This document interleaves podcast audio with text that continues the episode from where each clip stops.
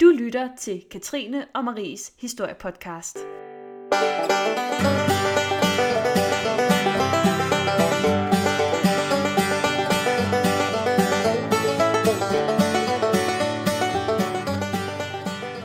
Velkommen til, og tak for at lytte med.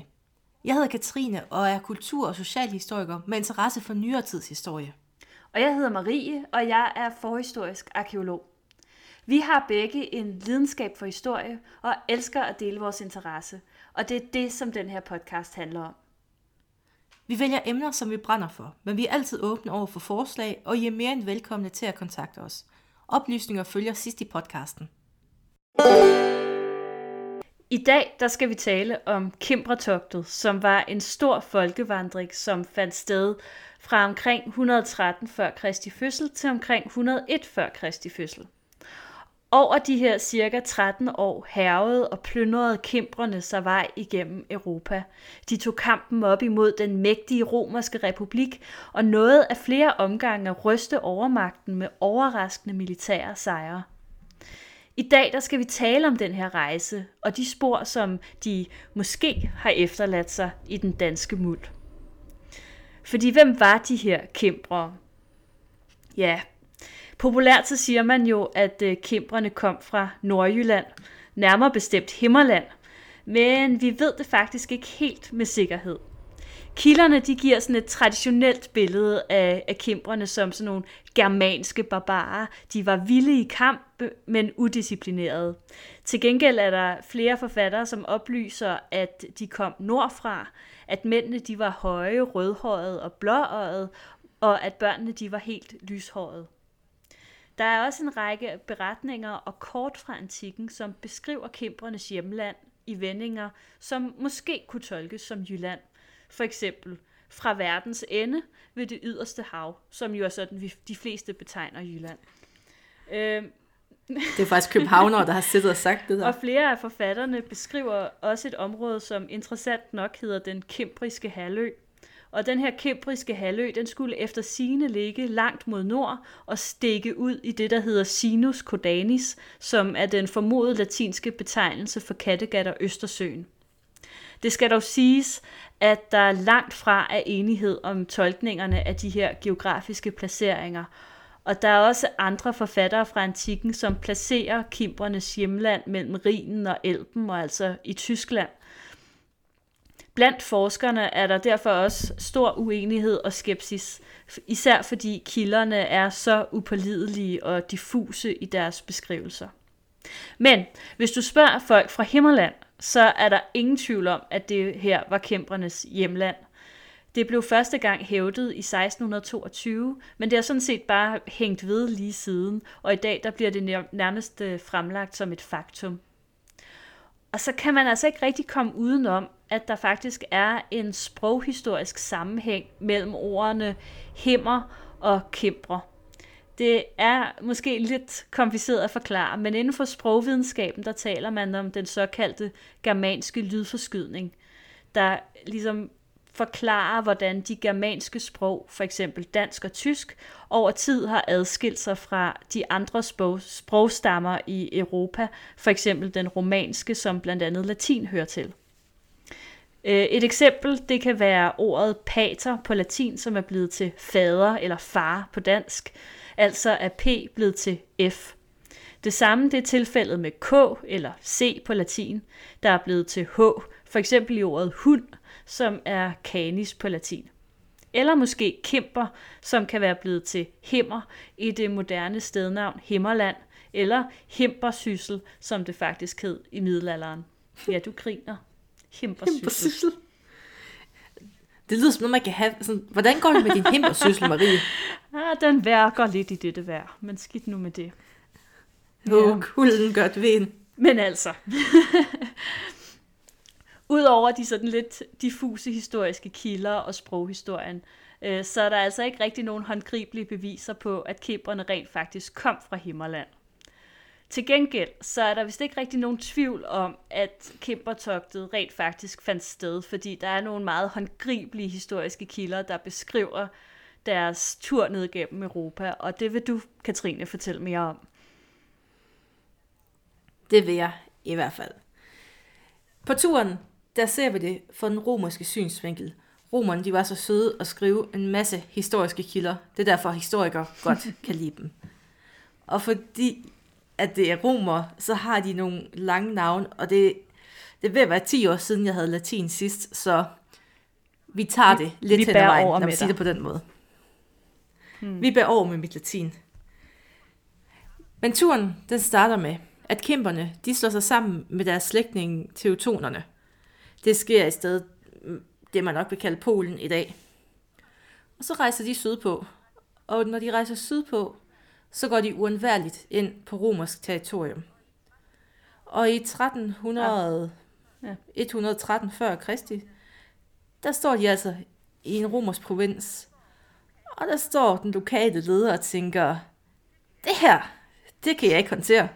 Der står lige pludselig en hel masse rødhårede mennesker, som gerne vil slå mig ihjel.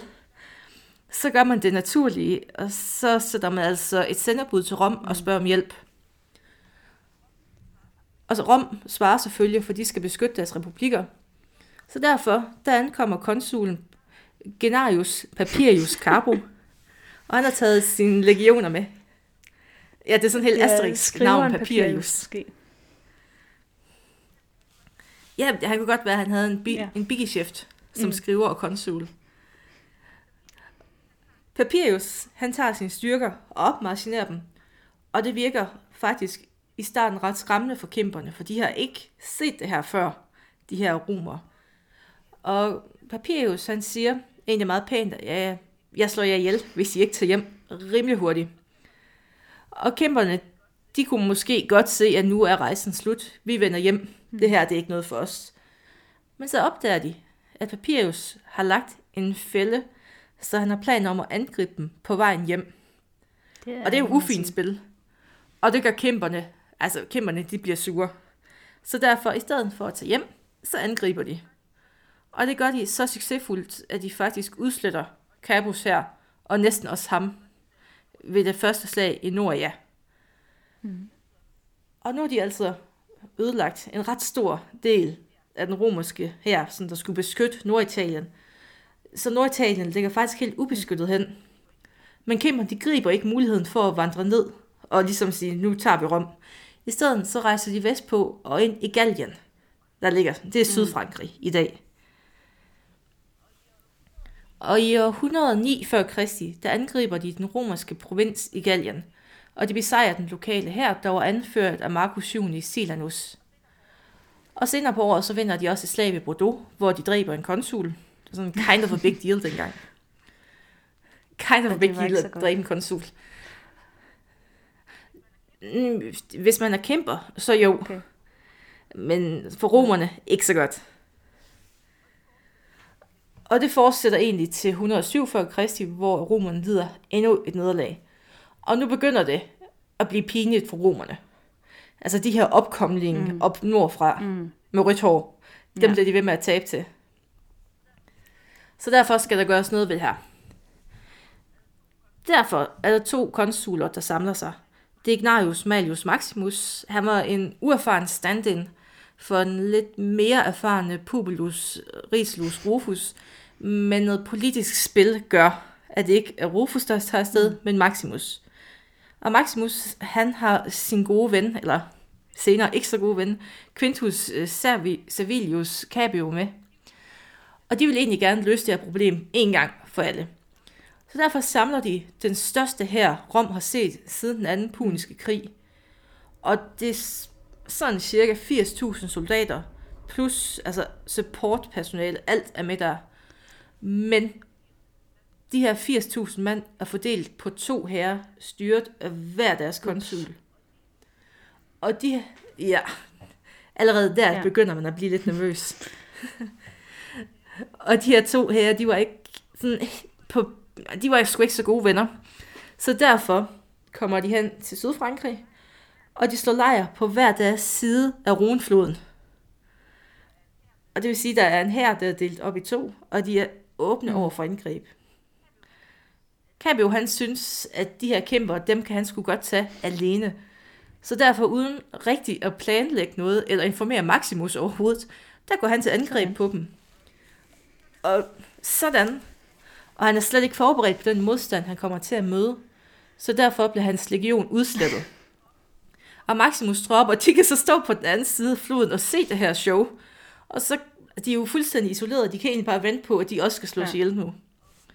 Og det er egentlig kun de to konsuler og et par hundrede soldater, der overlever det her show. Og det gør det til det største militære nederlag siden Cannae i den anden puniske krig. Ja. Og, det, og det får jo store konsekvenser i Rom. Der er jo flere ting, der skal ændres nu. Men det kommer vi til om lidt. Kæmperne gør, som de åbenbart har gjort flere gange. De samler ikke deres styrker, og de udnytter ikke, at de lige har slået den største romerske her i nyere tid. I stedet for at vandre til Rom, så, så vandrer de til Spanien. Altså, det siger måske lidt om deres, Fordi, deres logisk, hensigter, at, at de var, de var måske ikke, det var ikke Rom, de var interesseret i. Ja, altså, af to omgange har de droppet det. Sjovt. Nej. Det var ikke Rom, der er sådan... Nej. Det var ikke det, der lokkede, åbenbart. Men det her nederlag, det skaber jo... Ja, det har jo en kæmpe chok-effekt i Rom. Og de sidder sådan lidt, skete det lige? Tabte vi lige her på 80.000 ja. mand?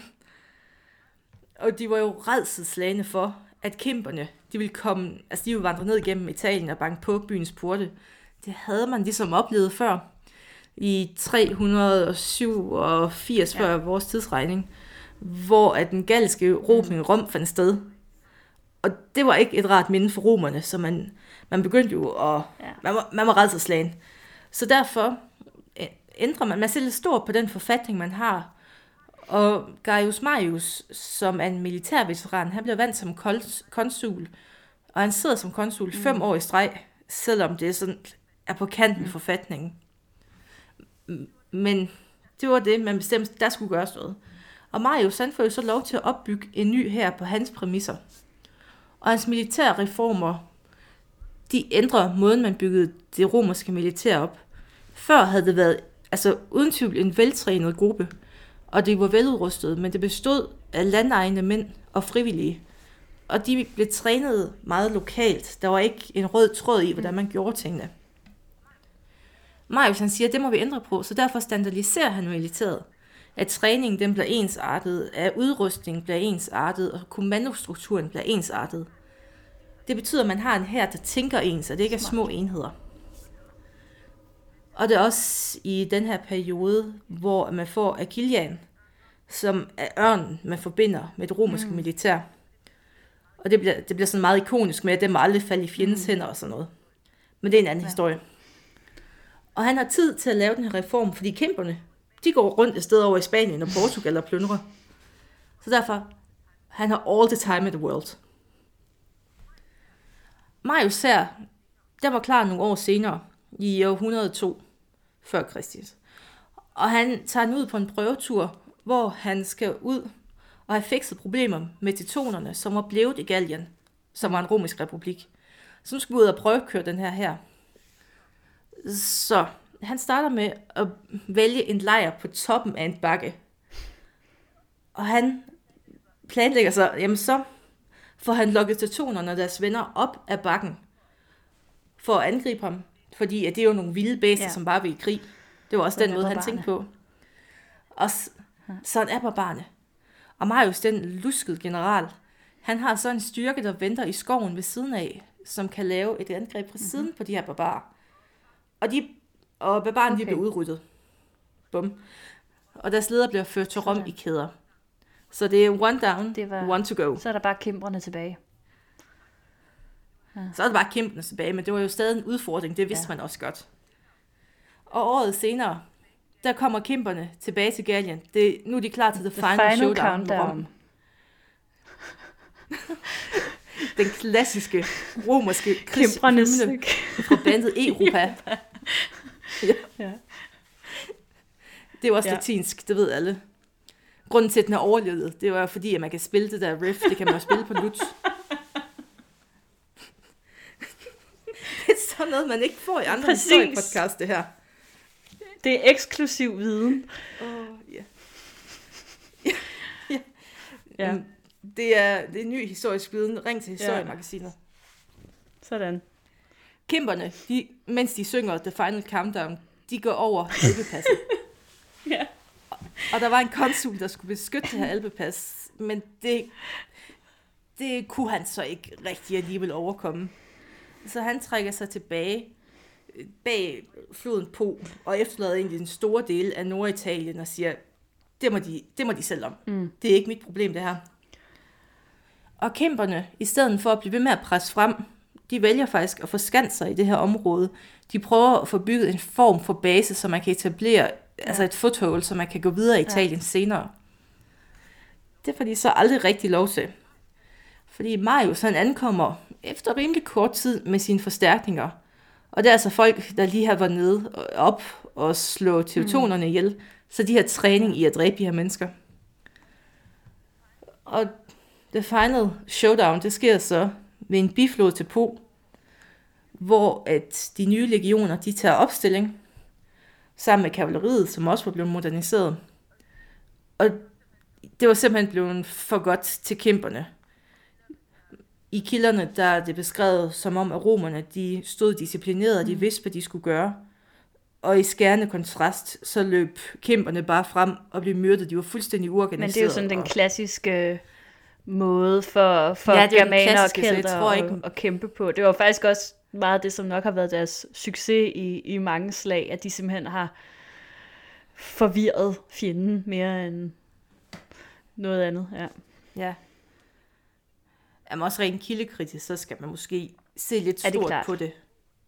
Fordi romer, romerne havde nok en interesse i at fremstille dem mere tilbagestående. Men der er faktisk nogle, nogle, øh, nogle, nogle hvad hedder det, kilder, som peger på, at, at for eksempel kelterne, de brugte meget det her med at skræmme fjenden væk. Sådan at, at de stillede sig op, og så havde, var de nøgne. Øh, det kan jo skræmme selv den mest anstændige uh. romer, øh, eller vilde romer, ikke? Og så havde de puttet kalk eller sådan noget i håret, så det ligesom strittede op, og de var malet med blod og så videre, og så stod de ellers bare og lavede den vildeste larm og skreg og hylede, og kvinderne de var vilde og tede sig fuldstændig åndssvagt. Og den her pæne, ordentlige romerske her, de blev helt konfuse og, og endte øh, flere gange med bare at stikke af øh, i, i skræk simpelthen. Øhm, Jamen, jeg vil også blive det kyst, hvis selvfølgelig der stod en så, nøgen så mand og råbte mig. kan man sige, for den romerske her, at de simpelthen bliver, bliver, bliver slået på den. Men jeg kom sådan til at tænke på undervejs også, at, hvad hedder det, øhm, vi skal nok vende tilbage til dit slag lige om lidt, men det er jo også noget af det, som gør sig gældende for, for. Varusslaget, som godt nok er, er nogle år efter, i år 9, efter Kristi fødsel, men, men deres, de, de slår jo også, hvad er det, tre legioner, øh, en germansk folkegruppe, der, der slår tre legioner øh, i smadder, ødelægger dem, eliminerer dem. Øhm, og, øh, og, og den strategi, de har lagt, er jo netop, fordi de så kæmper i et landskab, som, som de her germanere kan kæmpe i, men som romerne ikke kan kæmpe i, inde i en skov, i en, sådan en dal og så videre. Så, så det har, de, har, de har bestemt haft en, en strategi og en taktik, som selvfølgelig bare har været anderledes end, end, øh, end romernes, og derfor barbarisk. Selvfølgelig alt, der ikke er som os, er barbarisk. Ja. Det ved vi. Men det gik, som sagt, rigtig dårligt mm. for kæmperne, det her slag. De bliver stort set udryddet, alle deres krigere. Og kvinderne i den anledning, de begynder så at myrde deres børn, og derefter begår de selvmord. Og det er simpelthen for at undgå at skulle blive taget til fange og gjort til slaver. Så det ender altså med, at masseudvandringen for en 13 års tid siden endte i et masse selvmord nede i Norditalien. Ja, ja. Men Marie, har vi overhovedet nogen spor efter de her Ja, kæmper? det er jo det, der så er spørgsmålet. Øhm, det er jo en tragisk, tragisk afslutning, må man sige. Øhm, altså spørgsmålet er jo, om man kan påvise en sådan en folkevandring arkeologisk. Den umiddelbare metode, det vil jo være at sammenligne arkeologiske fund fra det formodede udgangspunkt, i det her tilfælde vil det jo så være Himmerland, øh, med arkeologiske fund fra det destinationsområde, som folk nu engang havde besluttet sig for at skulle hen til. Øh, problemet er dog med Kimbertogtet, at det, der ikke rigtig er et destinationsområde. Øh, de vandrer jo egentlig rundt lidt på må og få, og vi ved ikke rigtig, hvor de vil hen, og før de når derhen, så bliver de i hvert fald slået tilbage. Nej, Det det, tror jeg virker heller lidt ikke som om, de at der måske ikke rigtig var et mål med den her vandring. Det var i hvert fald ikke så, så fast. Så, så det kan man måske ikke rigtigt. Man kunne så måske forestille sig, at eftersom de jo trods alt har vandret rundt i Europa i 13 år, øhm, så havde de måske efterladt noget undervejs. Man skal jo forestille sig sådan en folkevandring. Det er jo ikke bare en hær af mænd, der vandrer rundt. Altså det er jo, som du også siger, der er jo både kvinder og børn med. Det er jo hele familier, der vandrer ud. De har haft vogne, de har haft husdyr, de har haft alt med sig. Måske øh, al, alle deres ejendele har de måske haft med sig på den her vandring. Og, og det er jo meget muligt, at noget af det er blevet efterladt hid og did undervejs. Øhm, men det er altså heller ikke rigtig noget, som i hvert fald sådan i overvejende grad øh, kan bevises. Men studier af moderne folkevandringer, eller, eller migrationer, som det hedder, viser, at en del af de folk, som udvandrer fra et område, de også gerne vender hjem igen. Det kaldes for en returmigration. Ofte så markerer de her folk sig som en ny gruppe i lokalsamfundet, og de adskiller sig dermed fra dem, som ikke udvandrede. Det kan for eksempel være gennem konstruktionen af anderledes hustyper. Det kan for eksempel være, at de bygger murstenshuse i stedet for træhuse eller lerhytter.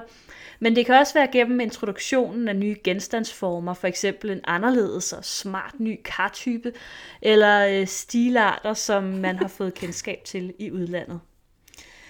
Hvis vi antager, at øh, Kimbratogtet det udgik fra Himmerland, som traditionen jo siger, så er der altså sandsynlighed for, at en del af dem, der udvandrede, også vendte tilbage.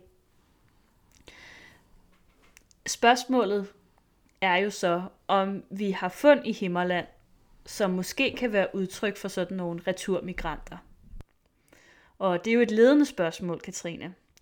Fordi øh, det er der jo måske. Der er altid forbehold, når det handler om arkeologi. Øh, men der, Det er fordi, det ikke er en rigtig videnskab. damn, der fik du den.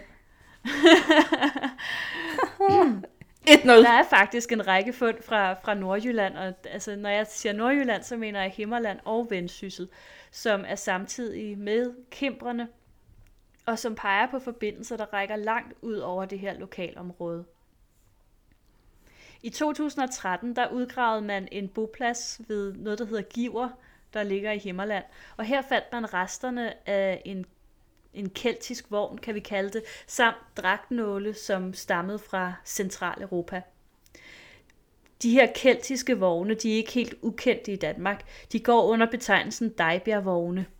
Øh, og hvis I ikke kender Dejbjergvogne, kan I prøve at google Dejbjergvogne. Ja, jeg googler. og øh, det er sandsynligvis ceremonielle køretøjer af en eller anden art. De kendetegnes ved at være udsmykket med en masse figurer øh, og beslag med mønstre, som tydeligvis er keltiske i deres udtryk. Giver er ikke det eneste sted i Himmerland, hvorfra man har en keltisk vogn. Det samme er tilfældet på en anden boplads, der hedder, øh, ved, ved, ved noget, der hedder Fredbjerg. Vognene de er sandsynligvis fremstillet i Danmark, men figurerne og beslagene de må helt sikkert være lavet af folk, som har haft et indgående kendskab til de keltiske udgaver. Og øh, der er spørgsmålet, om det kan være fremstillet af hjemvendte kæmper, for eksempel. Et andet eksempel fra Himmerland, øh, det kommer fra en boplads ved noget, der hedder Flejsborg. Her fandt man et kar, som uden tvivl, mener man, altså uden tvivl, det er selvfølgelig med lidt forbehold, er et forsøg på at kopiere en amfora.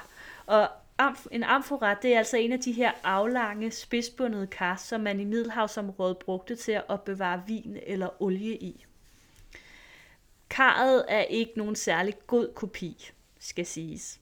Men det kan jo skyldes, at pottemageren kun har modtaget instruktioner og aldrig selv har set en amfora. Øh, og det kan selvfølgelig også godt være, at personen, der har fremstillet amforaen, ikke har været en rigtig pottemager, og derfor ikke rigtig har haft evnerne til at, ligesom at, at eftergøre det her kar, som, som man har haft øh, i tankerne. Uanset hvad, øh, hvis tolkningen er rigtig, altså at det er en kopi af en amfora, så vil det her være et perfekt eksempel på noget, som en returmigrant kunne finde på at gøre. Øhm, og der findes faktisk flere eksempler på, på netop lirkar, som, som, øh, som er underlige. Øh, hvis vi bevæger os lidt nord for Himmerland til Vendsyssel, så har man her en boplads ved noget, der hedder Kravhede, der ligger mellem Brønderslev og Aalborg. Der har man fundet tre lærkar, som godt nok øh, er fremstillet lokalt. Det kan man øh, se på den måde, de ligesom er, er produceret på. Men hvis form ikke har nogen paralleller i Danmark overhovedet. Til gengæld så ligner de kartyper, som man kender fra Middelhavsområdet. Et andet eksempel stammer fra en gravplads ved Vogn, som også ligger i Vendsyssel. Det er lige øh, ikke så langt fra Frederikshavn. Og her der fandt man et ganske almindeligt jernalderlærkar i en af gravene. Jeg siger ganske almindeligt jernalderlærkar. Det må I bare stole på. sådan Nå, ganske sådan almindeligt jernalderlærkar. Øh, men det, som var usædvanligt, ja, bare jeg ser det for mig. Brun det, ikke? Øh, det, som var usædvanligt ved, ved det her lærkar, det var en påsat hank, som tydeligvis ikke passede til karret. Altså som, er sat, som ikke er lavet til karret, som er sat på efterfølgende. Øhm, og den udformning og stil, som det, den her hank har, øh, den har kun paralleller i Centraleuropa, blandt kælderne i Centraleuropa. Hvis vi vender tilbage til Himmerland, så er der fra selve Himmerland også øh, flere fund af importerede genstande, for eksempel øh, vinkander fra Norditalien, som jo også godt kan være genstande, som er, er hjembragt øh, fra den her rejse. Og så er der jo selvfølgelig et af de mest prominente fund fra Danmarks oldtid, øh, netop øh, Gunnestrup-kedlen, eller karret, om man vil. Øhm, og netop den her Gunnestrup-kedlen skal vi lige dvæle lidt ved, fordi den er faktisk blevet fremhævet som endnu et muligt bevis på de hjemvendte kæmprere. Kedlen den er fremstillet af sølv, og så har den en omkreds på omkring 2 meter med en vægt på næsten 9 kilo. Så det er altså ikke en genstand, man lige sådan tager under armen og, og tager med hjem for sjov. Den... Du undervurderer nordjyder på turen. Sandt nok. Den består af en øh, halvkugleformet bund, en bundplade, syv yderplader og fem inderplader. På kedlens yderplader, øh, der har man dekoreret øh, forsiden med øh, forskellige guder og gudinder, som øh, med stor sandsynlighed er keltiske, og de repræsenterer både liv og frugtbarhed og skønhed, men også død og tilindegørelse. På inderpladerne, øh, der er, har man udsmykket med scener, der også viser en, øh, en gud, den hornede gud, men øh, også en procession af krigere, som er formentlig på vej ned i underverdenen, samt en, øh, en tyreoffring eller en jagt på en tyr. I bunden af Gunnestrup-kedlen, der ligger der også en tyrefigur, som er nedlagt eller offret.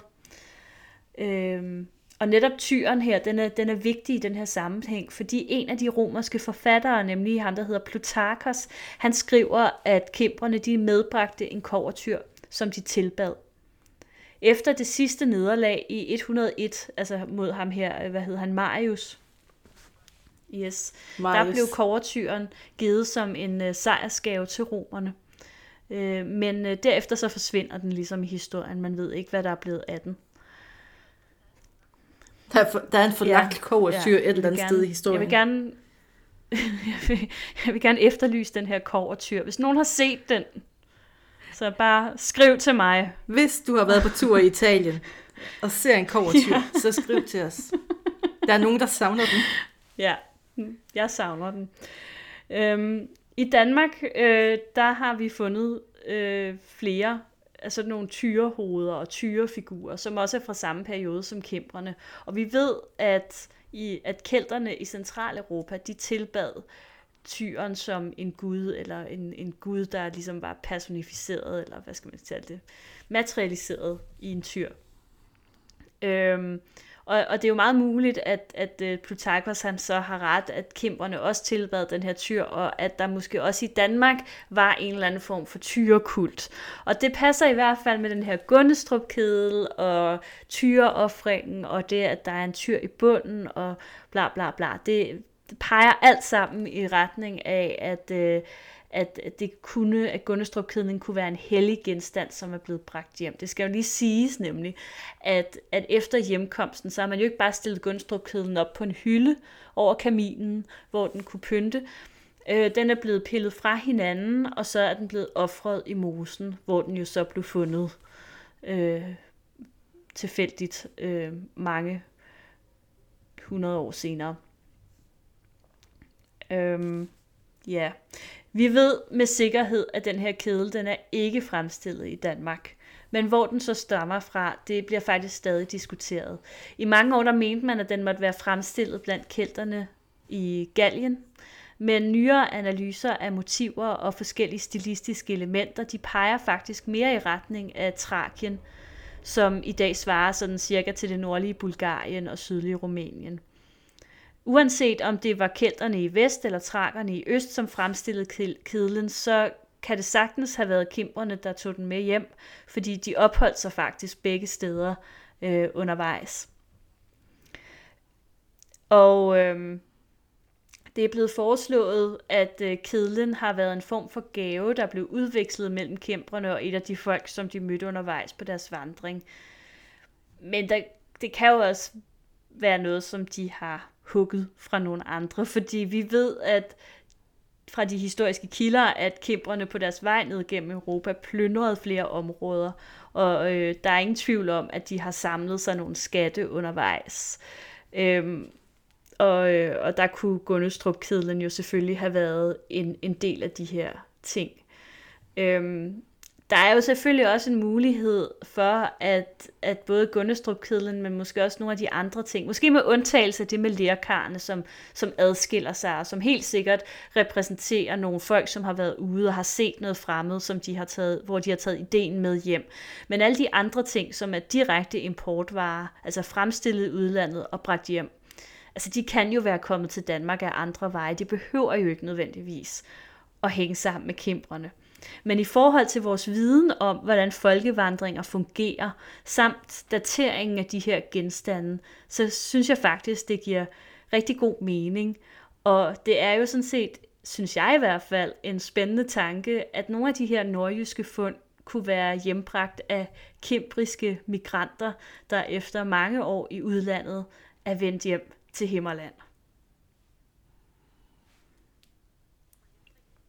Prøv lige at tænke på arkeologer i fremtiden, der kigger på vores Mallorca, Askebær og tænker, ja. hvad fanden har de været ude og lave? Vildt. De har haft en vilde tur. Ja.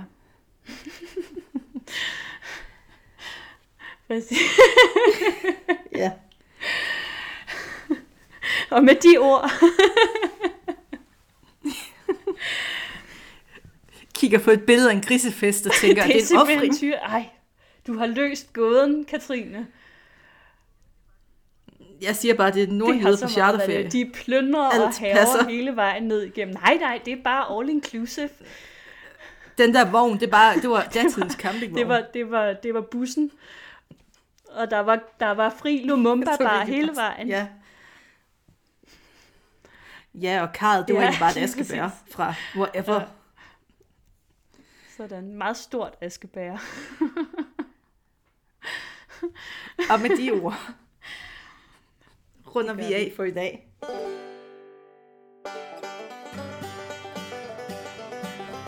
Har I ris eller ros eller forslag til emner, vi kan tale om, så er I mere end velkomne til at kontakte os.